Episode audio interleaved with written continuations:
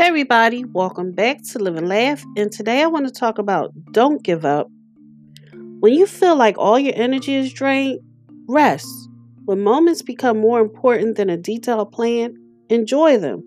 When your body changes with each season of life, listen to it, nourish it, and respect it.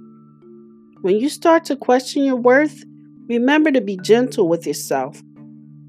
You are doing the best you can with what you have.